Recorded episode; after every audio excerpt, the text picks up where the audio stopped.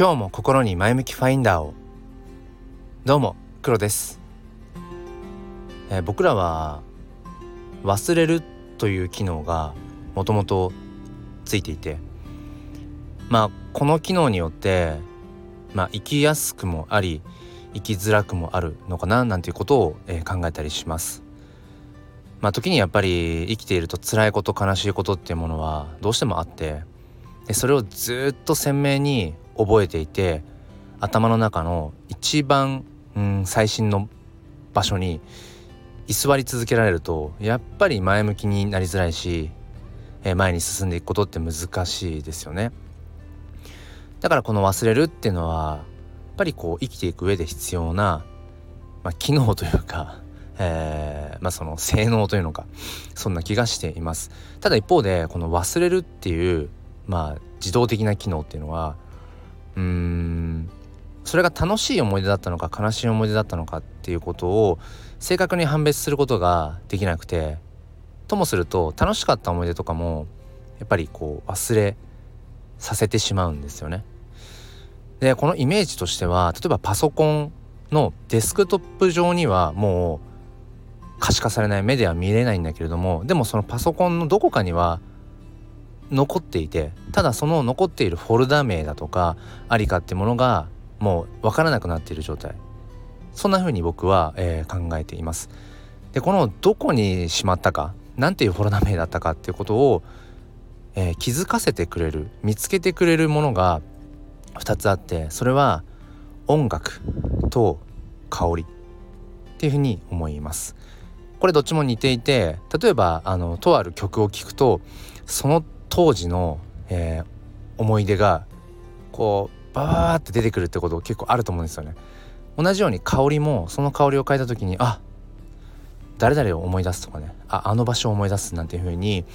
ぱり音というのと香りっていうのはその記憶と、えー、結構この結びついているななんてことを、えー、考えたりします。えそしてこれはあの僕が、うんまあ、とある、うん、知人から聞いた話なんですけれどもまあ、その方っていうのがうんお母様が、まあ、まあ病に、うん、倒れられてその記憶が残っていかないそうなんですね。だから楽しく一日を過ごしたとしても次の日にはそのことをうん覚えていないうんっていう、えー、状況というのを聞きました。で僕がその知人にまあかけた言葉としてはまあたとえねその覚えていなかったとしてもきっと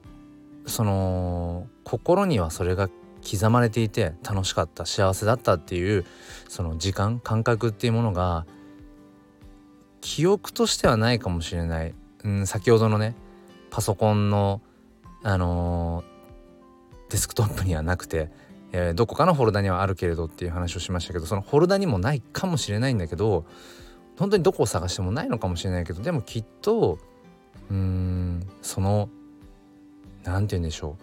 心地よさというかそういったものっていうのはきっと心に残ってるよ。そんな話を、えーとまあ、こ言葉を、うん、かけさせてもらいました。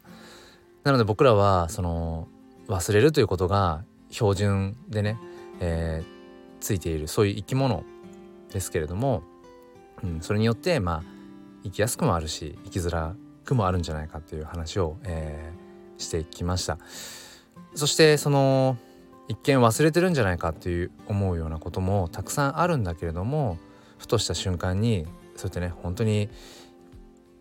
芋づる式のように思い出されることもあるし、うん、なんかね時々本当に大切なこと大事な思い出ってものを忘れちゃってるんじゃないかななんてことを思ったりもするんですがうんまたその分ね新しい喜びとかうん嬉しいことっていうものをどんどんどんどんきっと上書きしているっていうようなことでもあるのかななんてことを、えー、ふと考えました。最近はなんか久しぶりによくその昔聴いていた曲を うん聴いていてでその都度そういったねあなんかそもそも忘れていることさえ忘れていたっていうようなうん最近はね思い出をこう思い返してはそれに浸っています、えー、何か参考になれば幸いです。もう一つのチャンネルスピン哲学では毎週土曜日朝5時半よりライブ配信という形で教育や子育てについて、えー、語り合っています。是非説明欄の方からチェックしてみてください。本日も最後まで聞いてくださりありがとうございました。それでは今日も良い一日をお過ごしください。ではまた。